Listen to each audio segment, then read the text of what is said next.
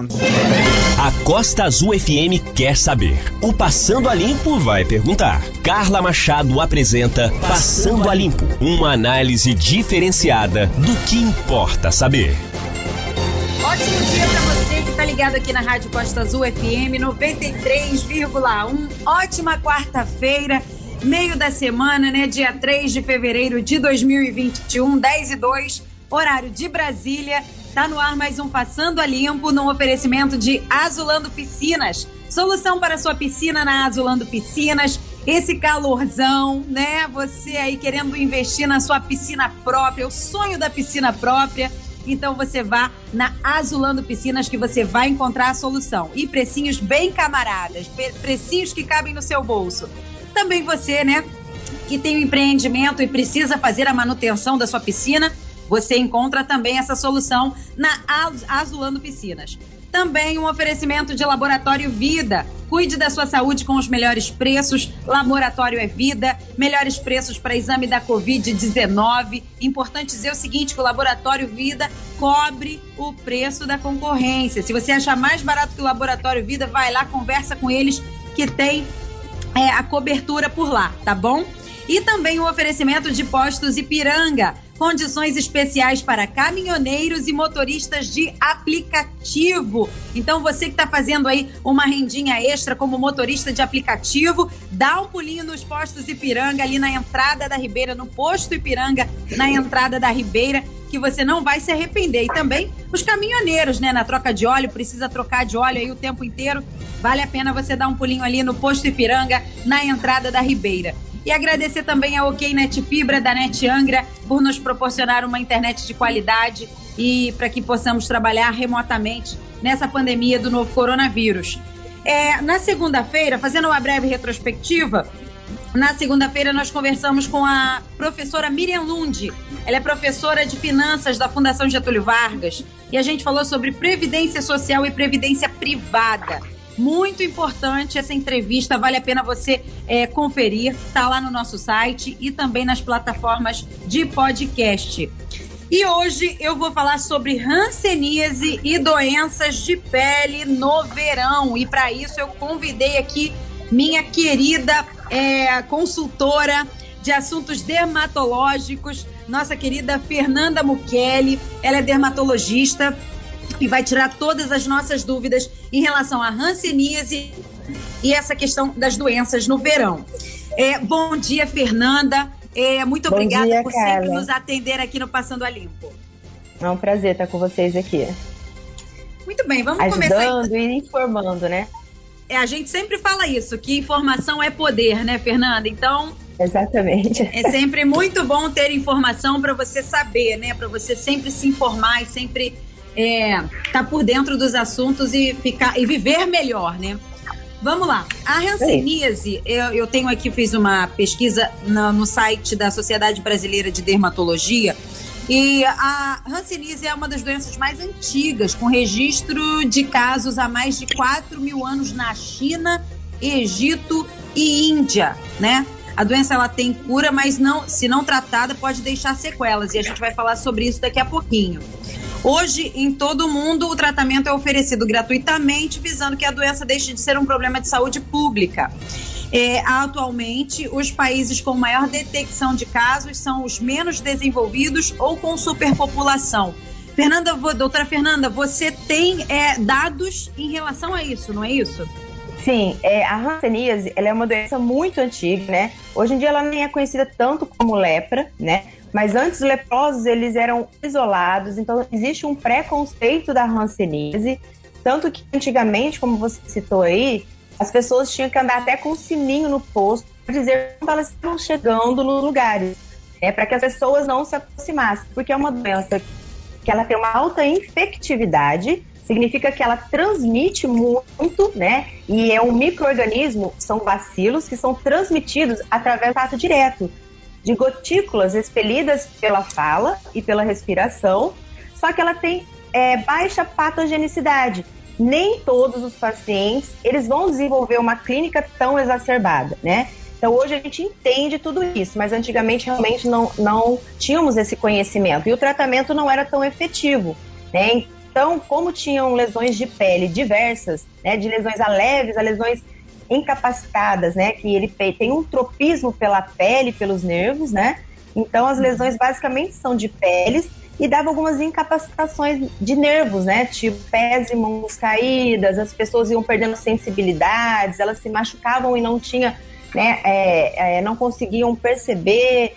Então é uma doença que realmente é, era problemática. Então essa campanha, né, da Organização Mundial de Saúde junto com a Sociedade Brasileira de Dermatologia é uma campanha educativa, né? Em Janeiro Roxo, justamente para novas informações, né?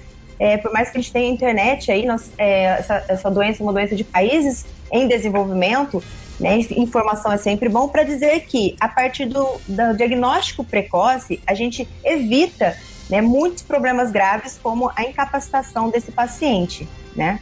Uhum. Muito Hoje bem. Temos, hum. rapidinho, falando, sim, né, sim, falando claro. em termos de estatísticas, o Brasil hoje ele é o segundo maior é, país em casos de hanseníase, só perde para a Índia. E a gente tem ainda 30 mil novos casos né, por ano. Então ela entra entre agravos negligenciados né, na Organização Mundial de Saúde. Muito bem, é, é, é um dado ruim, é um dado ruim, né? Você ficar em Sim. segundo lugar nesse, nesse sentido. Então a gente precisa é, transmitir muita informação aqui no Passando a Limpo para que cesse aí essa, essa transmissão da ranceníase. Vamos lá.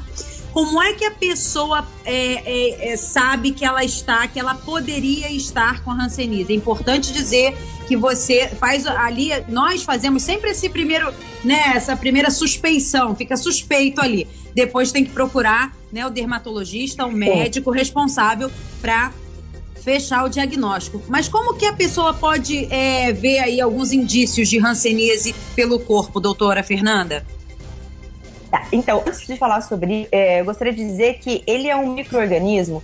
Ele, ele, assim que a gente inala esse microorganismo, esse bacilo, ele demora muito a replicar, né? Porque é um bacilo intracelular. Então, às vezes o paciente se tem o contato com o paciente infectado, e isso pode demorar para ele apresentar uma clínica de meses até 10 anos para o primeiro sintoma. Isso dificulta muito o diagnóstico para gente, né? Mas as primeiras é, lesões que nós precisamos observar, né, são as falta de sensibilidade, lesões que a gente não tem é, sensibilidade na pele, né, ou dormência de extremidades, como nas pontas dos dedos, nos pés, né?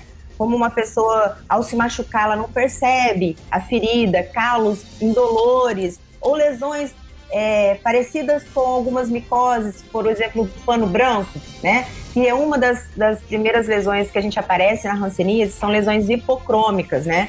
A lesão, é, a clínica é muito variada da hanseníase. Então, apareceu uma lesão branca, a primeira coisa a se ver, descartou micoses, né? Ver a sensibilidade dessa lesão. Porque a hanseníase, ela pode apresentar tanto com máculas e manchas esbranquiçadas na pele, levemente avermelhadas, como ela também pode aparecer como placas infiltradas, tubérculos, lesões parecidas com leishmaniose, com outras doenças. Isso dificulta realmente, né, o dificulta realmente o nosso diagnóstico, mas a pessoa tem que procurar sim um dermatologista, um profissional específico para, fazer essa avaliação mais específica para o diagnóstico da Hanseníase, porque a partir da primeira dose da medicação, que tem um acesso fácil ao Sistema Único de Saúde, a pessoa já para de transmitir. E a gente acaba diminuindo esse número de casos, né? Que é muito grande no nosso país.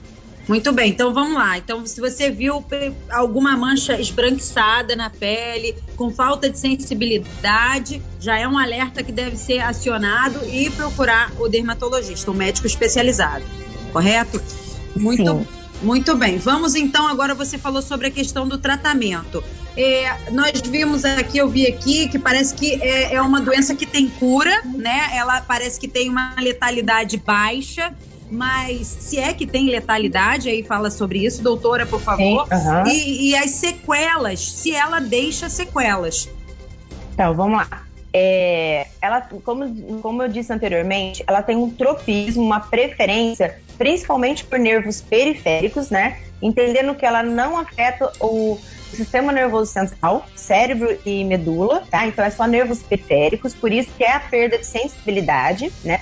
De extremidade, principalmente mãos, pés. E é, na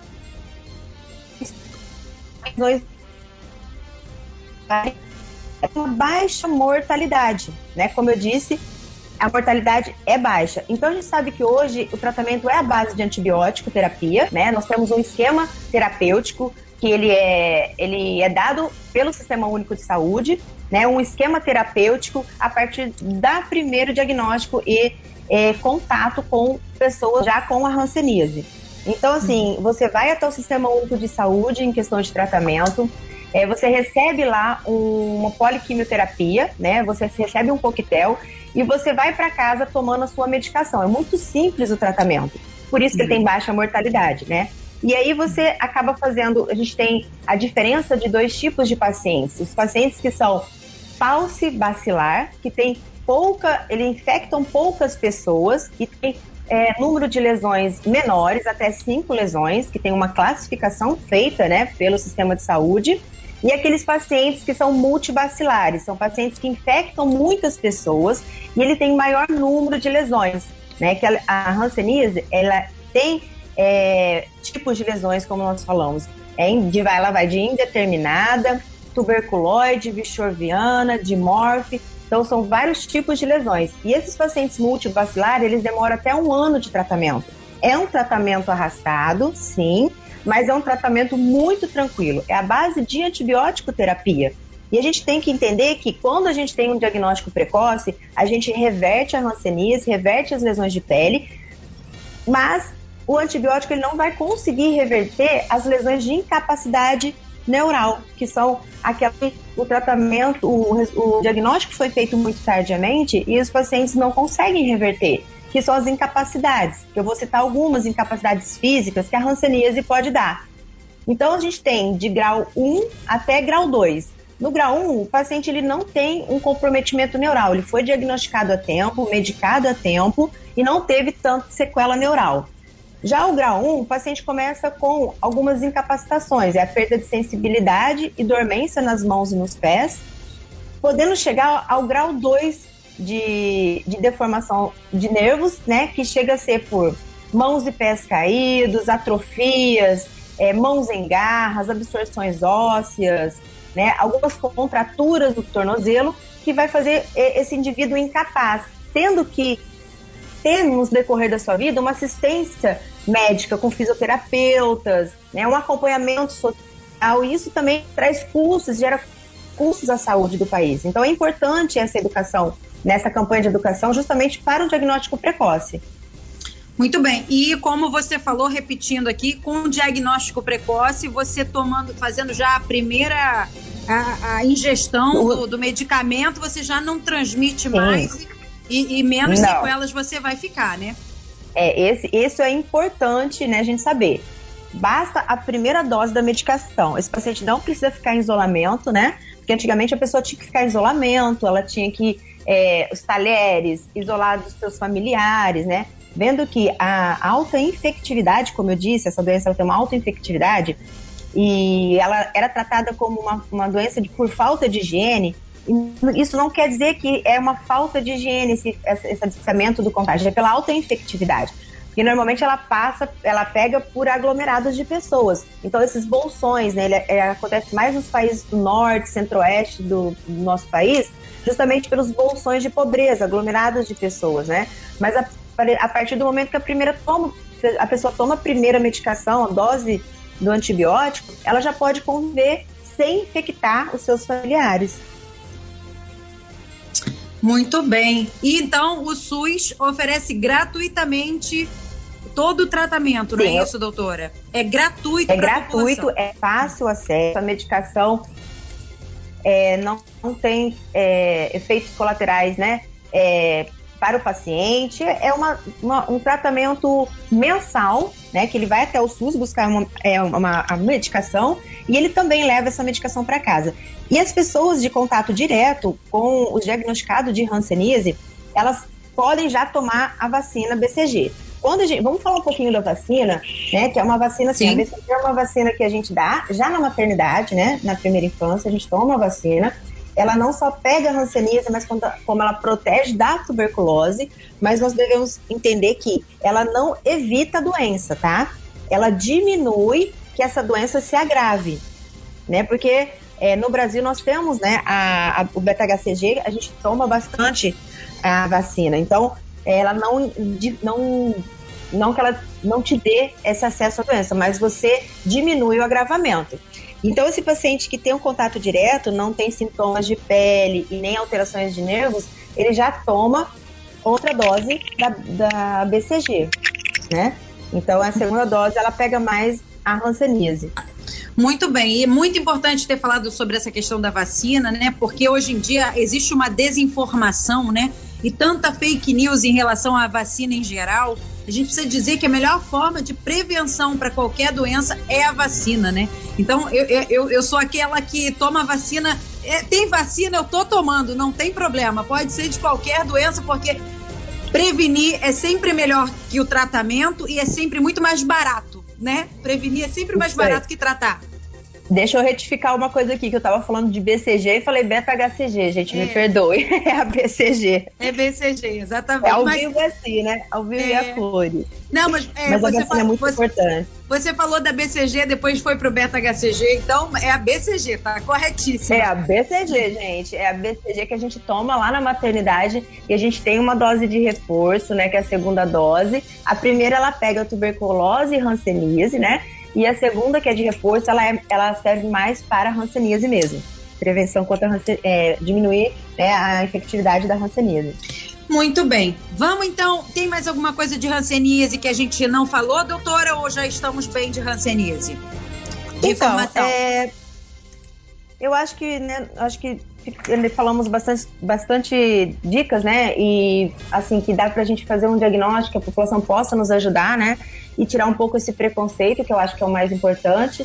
É, e a, o a diagnóstico precoce, né? Que a, gente, que a gente consiga fazer esse diagnóstico para poder diminuir esses casos que ainda são né, casos muito grandes. É um tratamento muito simples de se fazer a partir do, do diagnóstico da lesão diminuir esse índice brasileiro em relação Exatamente. à hanseníase, né? Tem que sair desse ranking, ranking de segundo lugar, né?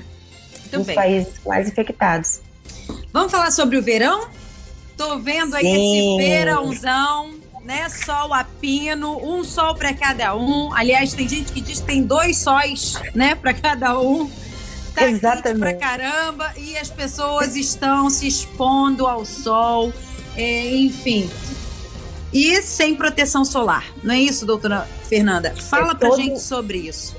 Então, todo ano a gente fala, né, sobre as lesões, as micoses, que essa época agora elas, elas aumentam realmente, né, pela temperatura, as altas temperaturas, elas aumentam, elas aumentam muito os fungos e as bactérias, mas nós devemos ter alguns cuidados de higiene, aí sim, cuidados de higiene para evitar algumas micoses de pele, né? Porque o sol, quando ele ele é muito forte na nossa pele, ele acaba predispondo né, a proliferação desses fungos. E a gente sempre, todo ano, é bom lembrar dos principais micoses que a gente tem no verão. Porque muitos dos pacientes chegam para mim com aquele pano branco, que é uma das micoses mais comuns, né, no verão e pós-verão, né, perguntando onde que eles pegaram essas micoses, se essas micoses foram contraídas na praia, na piscina. Então, eu vou falar um pouquinho sobre ele, para lembrar que é uma micose, a, o pano branco, a Petiríase versicolor, era uma micose que ela não pega de pessoa para pessoa, né? Ele é um fungo comensal, ele faz parte da nossa flora, principalmente do nosso couro cabeludo, e quando há altas temperaturas na nossa pele e peles mais oleosas, esse fungo ele prolifera, causando as indesejáveis manchas brancas na nossa pele. Então, é, o tratamento é pessoas que já têm essa exposição todos os anos, antes do verão, fazer o uso do antifúngico, né? Fazer um cuidado de, de não deixar o cabelo muito tempo molhado, é, aqueles cremes de pós-enxágue, as mulheres com cabelos longos, isso é, propicia né, o aparecimento dessas lesões. Então, ela não pega na praia, né? Ela é um fungo comensal. Então, ainda tem muitas dúvidas sobre ela. E outra micose muito comum né, nessa época do ano, que eu falo para os pacientes tomarem muito cuidado, é sentar diretamente nas areias, sentar nos bancos das praias, né? Que são as tíneas, que a gente chama, que são é, popularmente fala de cobreiro, mas são aquelas micoses da pele. Aquelas sim são micoses que passam de pessoa a pessoa, é contato direto, né? E a gente tem que tomar uma certa higiene, um cuidado maior com esse, com esse fungo. Ele aumenta no verão pela, as, pelas altas temperaturas. Esse fungo gosta de altas temperaturas e a gente tem que tomar um cuidado, procurar sempre um profissional, é, um profissional da saúde, um médico dermatologista, para poder não estar passando para os seus familiares, né? Esse tipo de micose, que são as tinhas corporis que a gente chama, né? Uhum. E temos também a da virilha, né? Que são as micoses por uso constante de sungas e biquínis molhados. E essa é um fungo também que aparece muito essa época do ano. É um fungo também, se ele tiver uma alta proliferação, né, ele também pode pegar de contato direto. E a Tina Pets, né, que são os lavatórios públicos, ficar sem chinelo é, em lugares públicos, é, piscinas, tomar muito cuidado porque também é contagiosa. São as principais micoses que a gente tem hoje em dia. Muito bem, falamos sobre micoses. Vamos falar agora sobre a questão da, da do câncer de pele, né? Da falta Sim. de proteção, é, a falta do protetor solar é, nesse sol, solzão, né? De 40 graus. Sim. Uma, eu, eu sempre falo de um, de um dado que, que, às vezes, na hora de escolher um protetor solar, um filtro solar, as pessoas é, não têm, às vezes, o conhecimento, né? Que são assim, nós procuramos muito o FPS do filtro solar, né? E esse fator de proteção solar, a gente sempre tem que ter um, um fator acima de 30, né, para poder fazer uma barreira física e uma barreira química. Mas também, se observarmos, observarmos no rótulo do protetor, nós temos o PPD.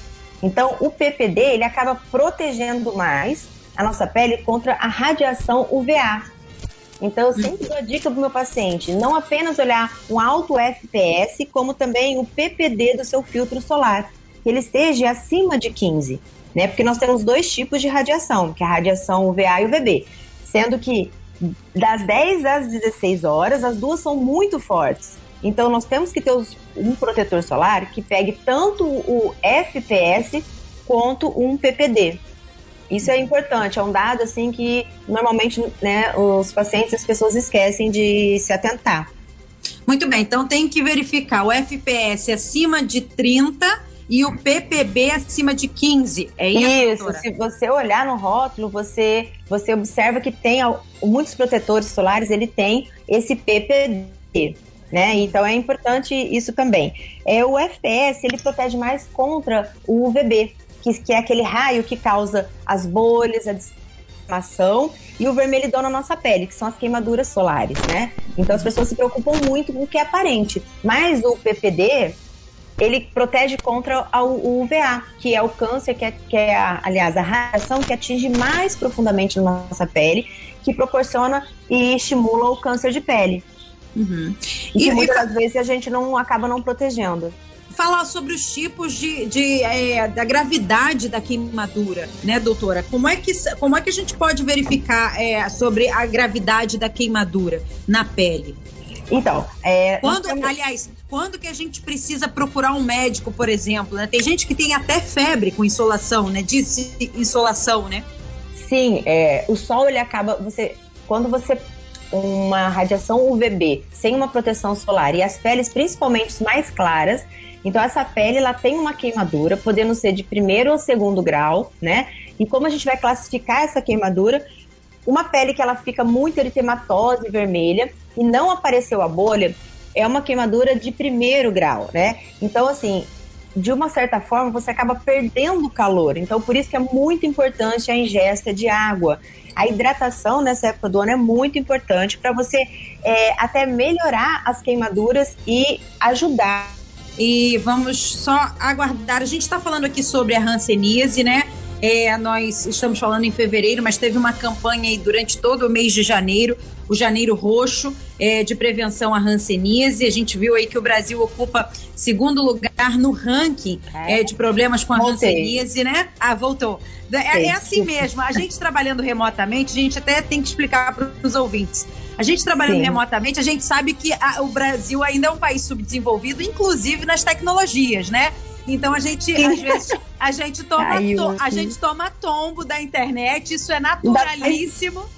Não, cidade do litoral, que nossa cidade está cheia, né? As, nossa senhora, as linhas é um telefônicas, internet fica complicado. É um, é um fluxo mas, muito grande. Mas retornando foi. sobre as, as questões das hidra... queimaduras. Sim, então, eu estava falando que a hidratação, ela evita a insolação, né? Então, uma das, da, da, das orientações é tomar muito líquido quando você faz uma queimadura de ficar muito vermelha, né? Se expor muito ao sol e chegar até, como você disse, sensação térmica de febre.